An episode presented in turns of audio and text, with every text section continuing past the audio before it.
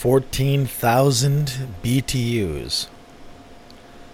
That stupid air conditioner is listed as having 14,000 BTUs. You can hear it in the background. You don't even need the mic. You can probably hear it from wherever you are, just in the air.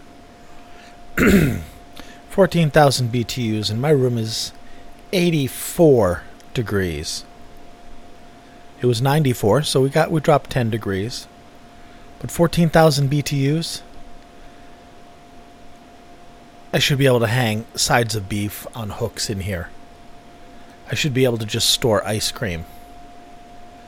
But instead, it's 84 degrees. Hello, and welcome to the Heart of Markness podcast. This is episode something. What episode is it? 57. Episode 57 of the Heart of Markness podcast. I am Mark. It is hot today in Portland, Oregon. 90 degrees. And if you are one of those people who likes the heat, you are not invited to my birthday party. I do not like the heat. you longtime listeners know my room is hot. And I almost I almost caved and bought a new air conditioner. A window unit, not one of these little R2D2s with the hose that sticks out the window. but I was so put off by the fact that if this thing is 14,000 BTUs and doesn't do shit, what am I supposed to get? Because, like, my budget is for like five, maybe 6,000 BTUs, which mathematically should cool this room. Now, this is a big sized room. I have the entire upstairs. It's like 20 by 20. Really nice. Hardwood floors. It's, it's nice. But it's hot as fuck. It's an old house. And the ceiling, as I touch the ceiling on the asbestos laden tiles, they are warm to the touch because the area between my ceiling and the roof is an unventilated hot box. What does this have to do with my podcast? Nothing. I'm bitching. It's warm out. You're going to hear me bitching. But I will soldier on. Hi, everybody. Well, since our last podcast, I have done a couple of podcasts. I've done the Patreon one for May, which, if you're a patron, you've heard. If you're not a patron, you will never hear. And that's okay. If you do want to be a patron, go to Patreon slash Heart of Markness. Good news is they're starting to collect sales tax now on uh, the payments, so yay for that. But uh, the other one I did was a bonus quarantine episode for the uh, dealing with the. Turn my level down a bit here. It's a little hot. There we go.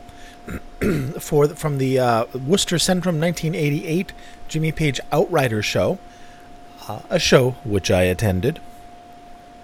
I got a tape of it, much or uh, not a tape, a digital copy of the, a very very good recording of the show. And from the cuts in the tape, it's actually the same. It's off the same master of the shitty shitty normal bias tape that I bought in a subway station 32 years ago. But it's a much lower generation transfer and it is good and I like it. And I actually did an episode, the bonus quarantine episode about this last week and was so enthused that um, and had such a positive reaction. Lots and lots of people on myriad social media platforms reached out to express their joy in this show because, excuse me, just got a little frog in my throat. The Outrider tour is excellent. Excellent. And it's not something that people really think about. They kind of like think Jimmy Page, Led Zeppelin, The Firm, Coverdale Page, Plant Page, and you know the Outrider tour is the high watermark of Jimmy in the '80s. He is all the way back. He has something to prove, and he knows he has something to prove. Because the firm, he did not prove himself. it was good. I mean, it's a good band, and as I as I rented in the last podcast, which you should listen to. If you haven't listened to the bonus quarantine episode, you should listen to that because it has some really great songs. It has a lot of Zeppelin songs that he played, and it it's it's a uh, it goes hand in hand with this episode. Listen to both of them together, you'll hear most of the show, and it's all good. Except for "Want to Make Love to You." That song, I just it's even live, it's it's not that impressive. But the rest of it, oh my god, it is good. So, this is October 29th, 1988. I've already told the story, um, both on my old podcast about the Outrider tour, and also in last week last week's episode about how I went to this show, got front row on the bass side. It was really cool. My friend and I threw a bunch of guitar picks on the stage, so that when Jimmy came over to our side of the stage during his uh, dazed and confused bit, um, he actually picked up one of our picks and played with it, which is amazing. So that's it in a nutshell. If you want to hear it with more oomph and gusto and drawn out a little bit more, again, listen to the prior episode of this fine podcast. But we have a lot to listen to tonight because this show is great. The tour is great, and this show is great, and the crowd is great. It's uh, Worcester, Massachusetts, which is essentially Metro Boston, Boston Metro. And Boston and that area of New England, where I grew up, is a rock and roll town. Deep Purple played their reunion show there. They sold out. Played it, added another night in 1985. That was a great show. Oh my God. I wish I had a copy of that. But anyway, Jimmy came out. Um, Robert Plant was playing the same venue, the Worcester Centrum, the next night, which would be October 30th, on his uh, Nonstop Go Now and Zen tour where he had his little midlife crisis band of young 20 somethings that know nothing about the blues, and his drummer playing the drums, standing up, the digital, digital, stupid fucking drums. And, uh, can you tell how I feel about it? And Jimmy and, and Robert was at this show. Unfortunately, he did not come out. I was hoping, hoping, hoping that he would come out and jam. But uh, no, no dice. I did see him briefly behind the bass stack, only because John Miles, who was singing for this tour uh, during Over the Hills and Far Away, turned around and gave a little bow, and I was like, "What? Who the fuck is he bowing to?" And then I looked and I saw the, I saw the locks, the golden mane. I was like, "Holy fuck! It's Robert Plant! It's really gonna happen." But again, no, no, they decided to uh, fuck me over again. Because yes, I took it personally. Wouldn't you? But enough of my heat stroke ravings let us jump right into this. I am going to start with the very first song, which also includes the audience. And the audience, the, the Outrider Tour is magical, and they're, all the shows are. I haven't heard a bad one. This one, I don't know if it's a little bit better because I was there and I have the nostalgia and the holy shit. One of the people yelling in that crowd is me. Or if Jimmy just bumped it up a notch because um, Robert was there, and you know, you got to show off for the home team, kind of show him what he's missing out on. But in any case, it's very, very good. The crowd is loud and 100% in awe and worship and appreciation of Jimmy Page. And it's evident because they're just, they're, we're all celebrating the Death Wish songs, the Firm songs, and the Zeppelin songs. And not many people knew he was doing Zeppelin again. Because, I mean, there was no internet. There was a little bit on MTV, but, I mean, when he played Over the Hills and Far Away, the place went bananas. B A N A N A S. But they also went bananas for everything he did because everything he did was awesome. Which, I mean, think about being a fan in 1988. You're standing in 1988 and you're looking, you're looking at yourself in the mirror in like a moment of clarity. And you have to ask yourself, when was the last time that I could honestly say that Jimmy Page was amazing? Not that, oh, he played that song really well, or as it became in 1980, oh, he played that solo, or worse, that phrase well. No.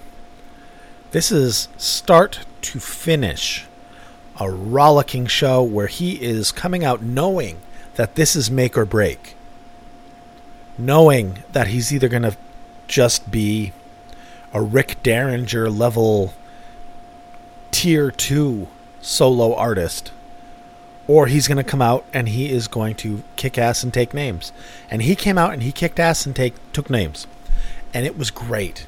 He was playing fluidly, expertly, no bum notes, not hiding behind effects, no flange, no chorus. Everything he wanted to play, he played. And it was tight. And I didn't appreciate Jason Bonham, who was his drummer on this tour. The the band was Jason Bonham on drums, Durban LaVerde on bass, and John Miles on vocals.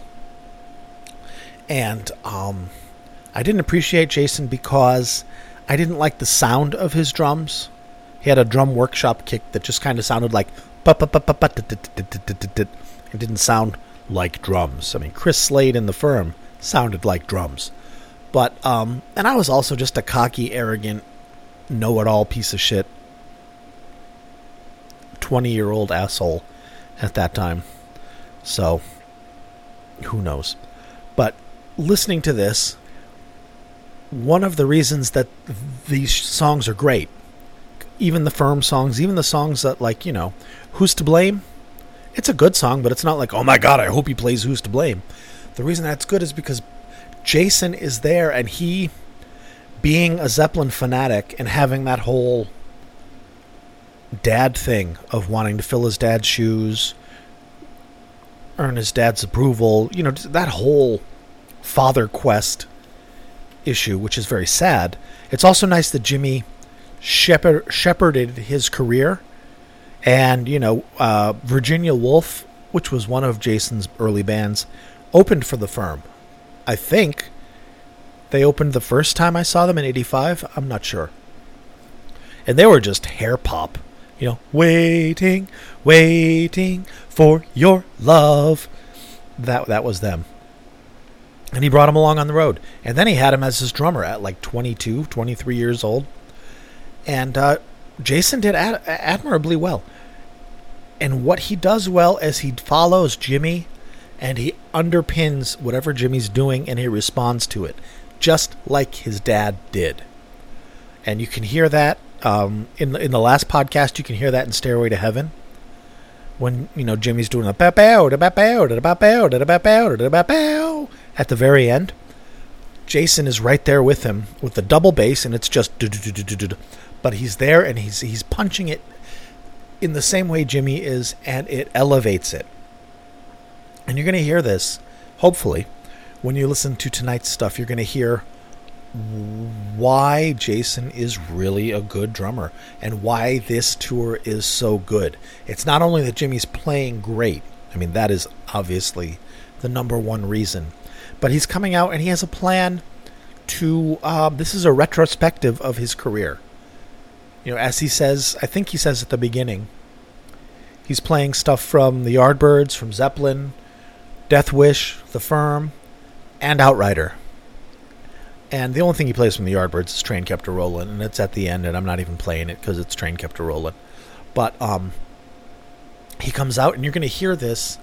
When I play this, you're going to hear the crowd noise. You're going to hear him come out, and everybody lose their mind. And he talks to the crowd. He's the MC, which is both good and bad because his voice does not project very well. And even on this low generation tape, it's not always distinct because the crowd's like!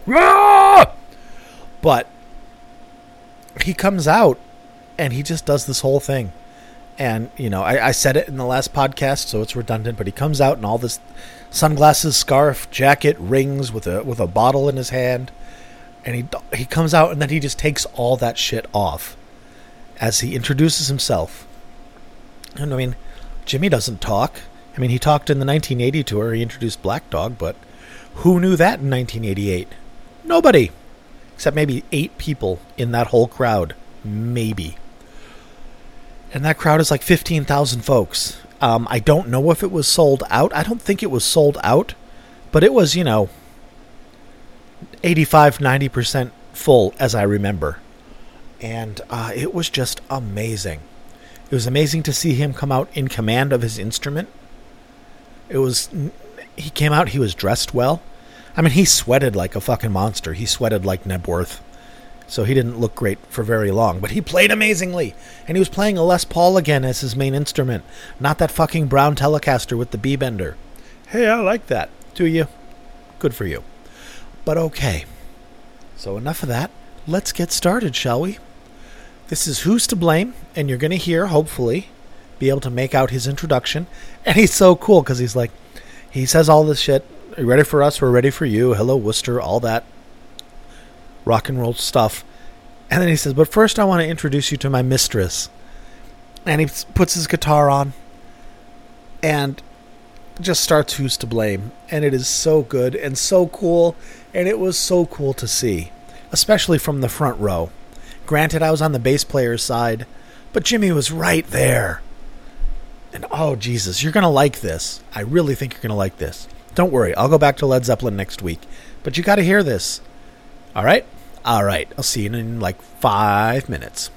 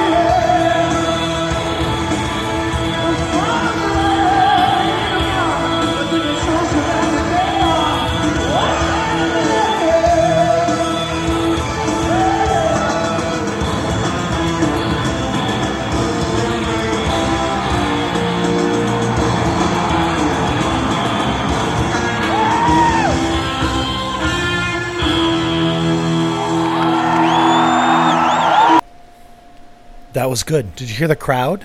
Now, it was not the greatest song of the night. It was not his greatest performance. And the first song, you've always got the mixing desk getting the levels and shit. But that was Jimmy playing his Les Paul with a B bender, which is a much more substantial guitar with a lot more oomph because the B bender takes out like a third or maybe a quarter, but a, a, a significant amount of the mass of the guitar body because it's attached to uh, the B bender thing. First of all, it's attached to the strap locks on the guitar, where you literally attach the guitar straps, and each one, the one up uh, on the left and the one on the right,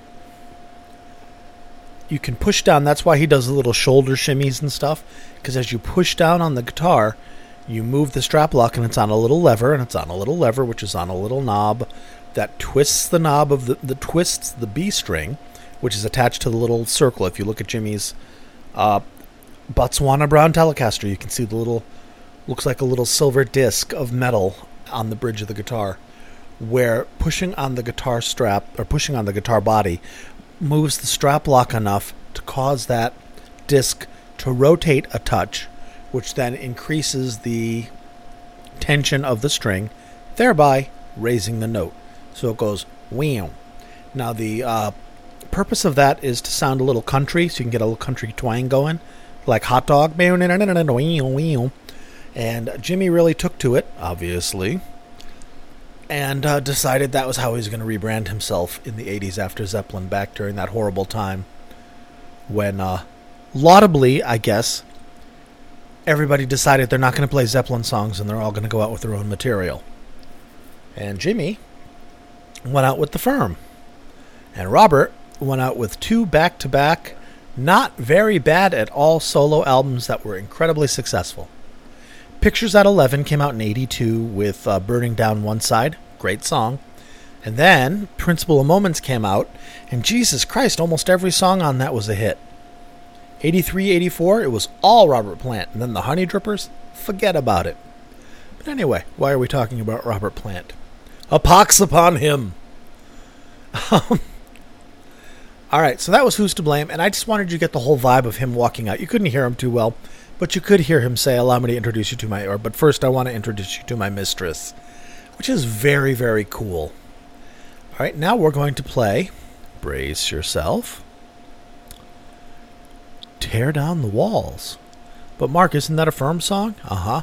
You don't like the firm. I don't really like the firm that much.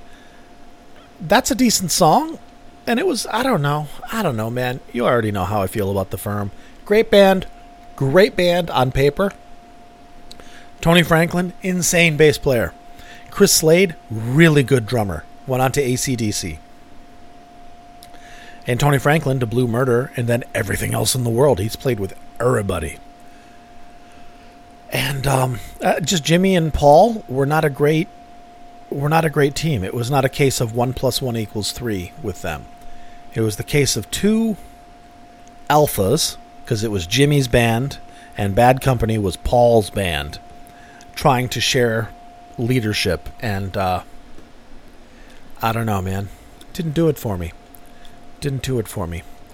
However, Jimmy's playing of Tear Down the Walls is awesome. Everything he plays is awesome. And uh, what he did is for Tear Down the Walls, he opened with about a minute of the the Outriders song "Rites of Winter," which is ba now now ba now now now now. You know, a lot of Outriders sounds exactly like what it is. It sounds like a lot of of demos that need to be fleshed out with someone who can sing and something that you would present to a band and then they would fill it out. I mean, Jonesy is missing from Outrider. Jonesy is missing from everything that any of the boys have done post Zeppelin. He's the MSG for uh, for Led Zeppelin. But with this tour, with Jimmy coming out and like determined to prove himself, because it had been eight years. No, it's been five years that he had been back in the spotlight from the Arms tour till now when every time he went out on stage. Now, keep in mind, this is five months after the Atlantic Records reunion, where he was hammered and he got into a fight with Robert right before they went on stage because Robert's like, you know what? I decided I'm not singing Stairway. And Jimmy's like, you know what? It's my fucking band. I made you. Because Jimmy was hammered. And then the just ugh, the 40th anniversary Atlantic show was another disappointment. And that heartbreaker, that heartbreaker was the low point, man. That was the low point. He blew it in front of millions of people again after Live Aid. So he knew he had something to prove. And he proved it. And he was disciplined and he was in in in in shape. He was dexterous. And like I said, everything he wanted to play, he played. Like in Who's to Blame, that little that fast little run that he does, that he has done for like the last 43 years when he wants to play something fast since he fucked up his tendons. He did that, and his soloing in Who's to Blame is the least impressive of the entire night. But I wanted you to hear it and get warmed up because the crowd eh, was was amazing. But all right, here here's how it's going to go. It's going to go Rites of Winter, tear down the walls. They merge right into each other, and then we'll come back. Okay? You're gonna like this. John Miles sings firm songs really well. He's a um, he sang for the Alan Parsons Project stereotomy album, and um, he had a solo career in the '70s that I'm not familiar with, but I know Dave Lewis from Tight But Loose posted a song of his from like 1975, so he was at least kind of famous, at least in England, and he sung for other people. You don't give a shit. This is a Led Zeppelin podcast. All right, you know what? Let's get to it, shall we? Sorry, guys. It's hot up here, man. Having a hard time with the heat. All right, let's get to it. And I don't know why I'm so manic. It's because you're wasted, Mark, like you always are. But I'm not. I just got home from work. I had dinner, had barbecue, because what's better than uh, being hot and absolutely stuffed to the gills with food, so you're just like, oh, Jesus.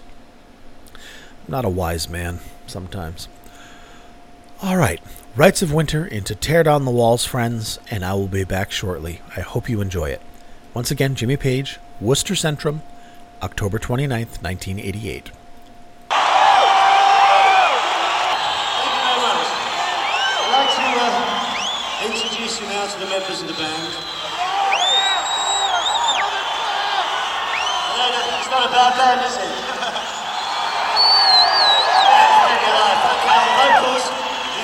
John Miles.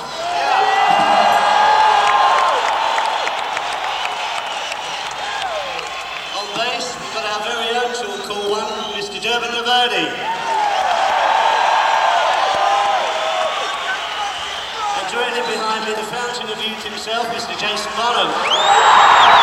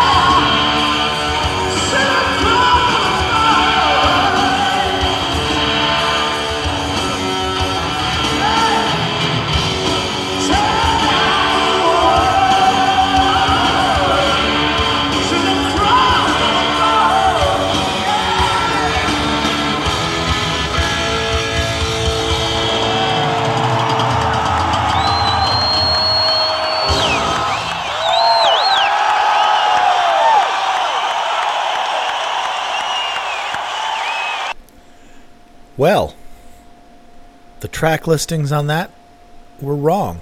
It wasn't a minute of Writes of Winter. Although the track Writes of Winter is only a minute long, Tear Down the Walls actually contains a whole shitload of Writes of Winter, which is interesting because as I'm hearing it, I'm like, oh yeah, that was good. Jimmy played very, very well. That whole thing was great.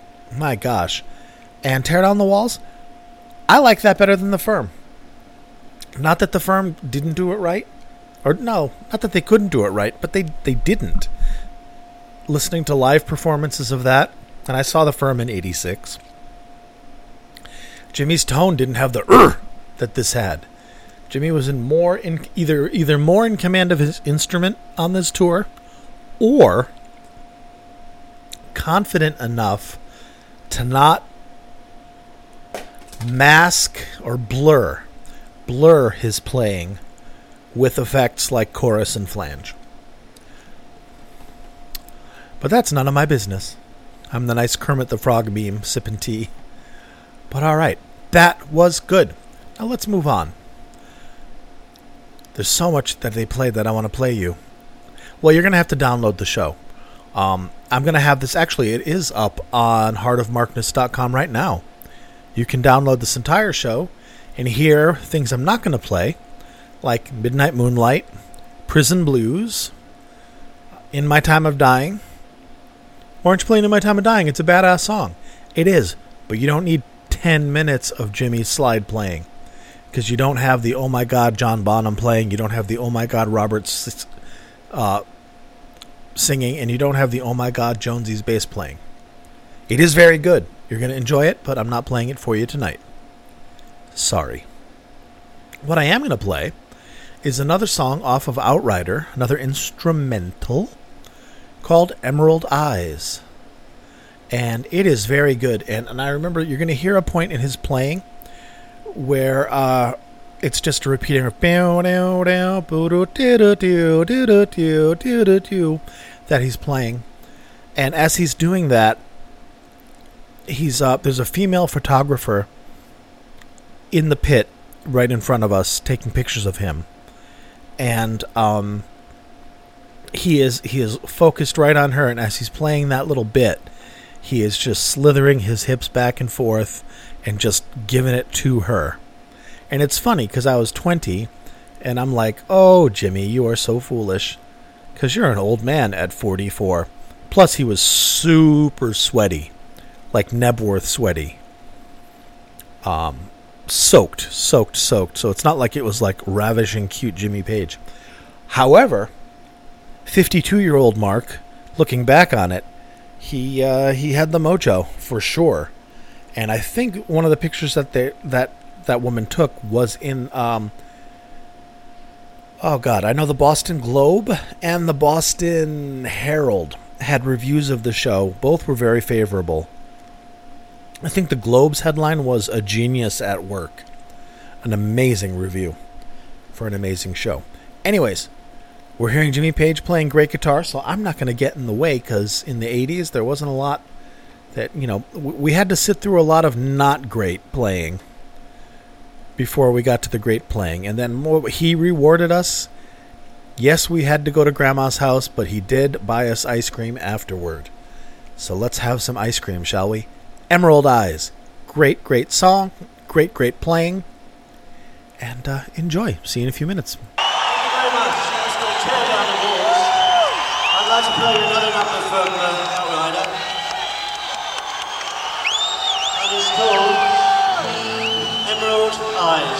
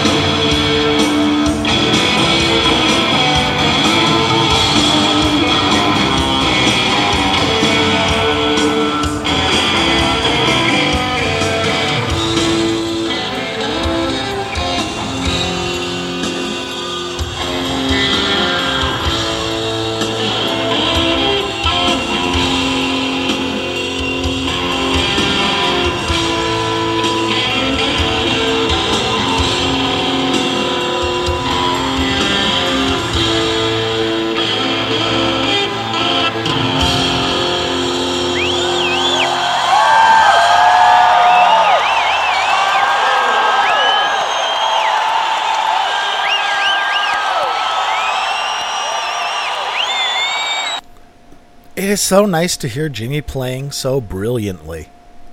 And I mean, it's a tall order.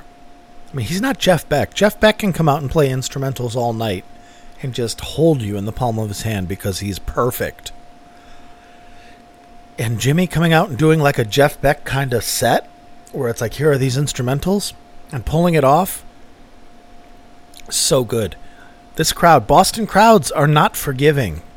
They'll support you. They love rock and roll.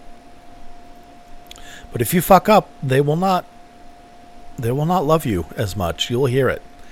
Everybody there is just giving Jimmy. It's the same kind of energy that uh, the band Zeppelin brought in the early days before they became Titanic in like 75 and stuff and started performing for the audience instead of kind of performing with the audience. And this is something Jimmy's showing. He's the magic of Led Zeppelin. Robert may be the voice and sing the songs.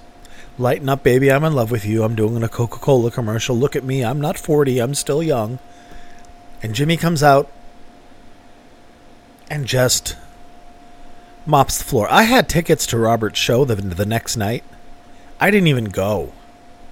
I didn't even go. There was nothing that Robert could have done that would have matched what I saw and heard this night. Granted, I'm a musician, or I was at that time, and Jimmy, I'm obviously a Jimmy person, but um, hearing that non blues band of of young pop musicians playing songs like Nobody's Fault But Mine. No, no, no, no, no. Jimmy all the way. And Jimmy delivered. He is he he brought the magic and that audience interaction. If you hear on the previous podcast the Stairway to Heaven bit where the whole audience is singing the fucking song, it should be cheesy. It should be like ugh, but it's not. It was moving and when you listen to it, it's moving. I actually had somebody contact me having listened to the podcast and was like, "You are right. I'm out in the garden, and uh, I'm listening to Stairway in the audience, and, and I'm and I, tears in my eyes because it is emotional to have all these people gathered together because this music means something to us, and it means something more than like you know." Foghat means something to people, or Bad Company means something to people, or most people. I mean, I'm sure everybody has their own niche, but Zeppelin is something special. And Jimmy brought that to this show, and that was the first time that I saw Jimmy Page. Actually, this was my third time of seeing Jimmy Page, but the first time that I felt I saw Jimmy. And it was so good. It was so good. And what I'm going to play now, this is an odd one for me.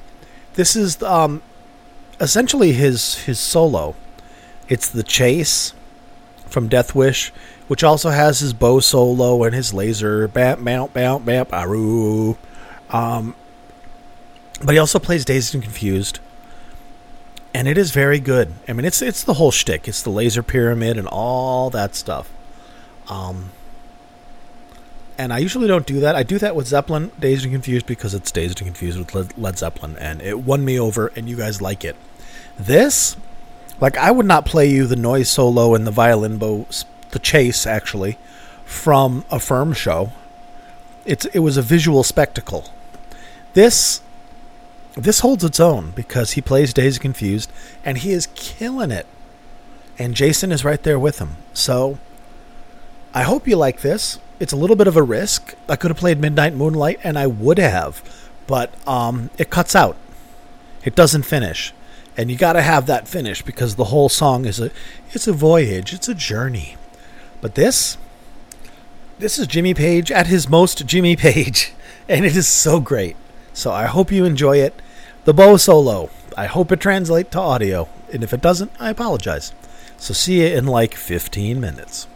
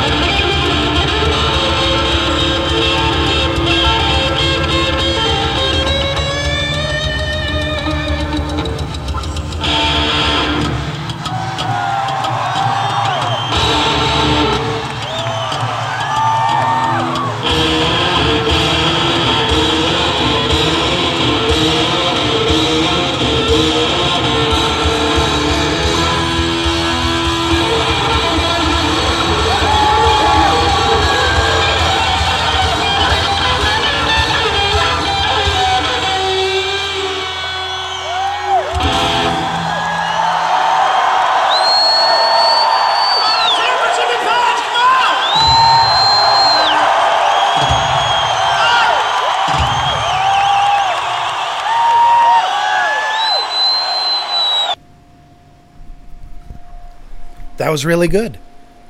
Was it the best of 1973 good? No. But it was right up where up there with the best of 75 in my opinion. I mean, he has some hackneyed things that he keeps using. The bipru bipru bipru bipru bipru bipru. I mean, those are things he does. But you know, that whole thing held my interest. And you know, I am not really a uh, dazed and confused noise solo, violin bow solo guy at my core. And the crowd went crazy. At the end, they were exultant. They weren't like, okay, that's over. Can we get a song now? No. They were woohoo, happy. It's a great show, man. All right, let's wrap this up. Please go to heartofmarkness.com and download this entire show for yourself because, I mean, on one hand, I feel like this is kind of um, the B side of the prior episode I did because the prior episode has Over the Hills and Far Away and it has Stairway to Heaven and it has, you know, the stuff that I initially wanted everybody to hear because it's like, you have to hear this. But this is all really good.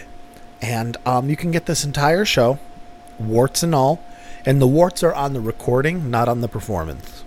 There's a lot of uh, there's some some some cuts in the songs. There's some microphone issues, but by and large, it's an excellent show, and uh, I was there.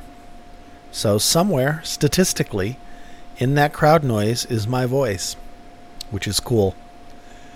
So thank you. Follow me on Twitter, Heart of Markness. Join our Facebook group, Heart of Markness.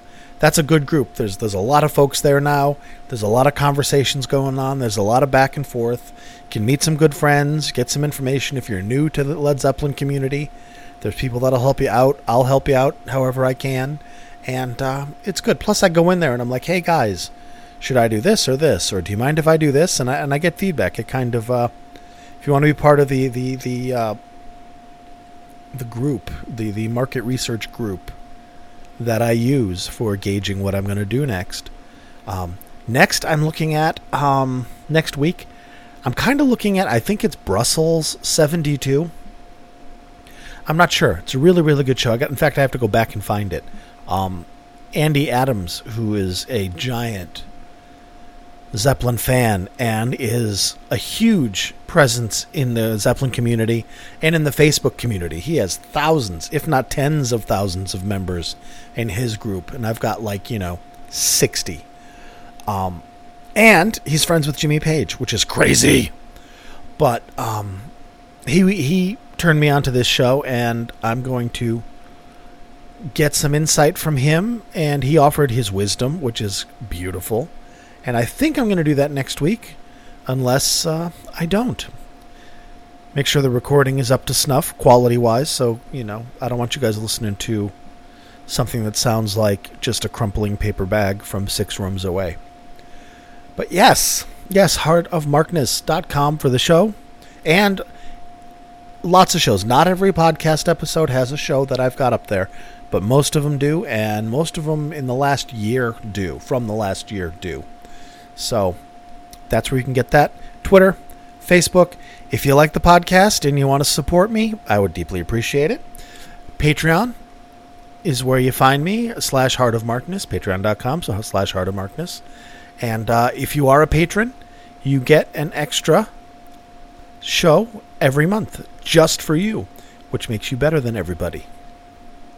And the people who are supporting this podcast now, the people who help pay for the hosting, who pay for the mega site where I put the shows, who pay for the SoundCloud account where I post the podcasts, and the website, etc., etc., who help pay for the microphone with which I'm speaking for you, who are going to help pay piecemeal the computer that I'm building now to replace my 10 year old laptop, which, you know, isn't going to live forever. And rather than have it die and leave me, you know, stranded, I'm, I'm going to build my own computer and uh, have some fun with that. Anyway, if you want to help support that, you can be like the following Titans Avi, Bill, Brad, Danielle, David, Other David, Mark, Mimo, Peter, and Tracy. Thank you so much. Thank you so much for helping me um, for helping me with this podcast and this community and ever onward, right? All right, everybody. I hope you have a wonderful week. Be nice to everybody. Be nice to yourself. Wash your hands. And I'll talk to you next week. Bye bye.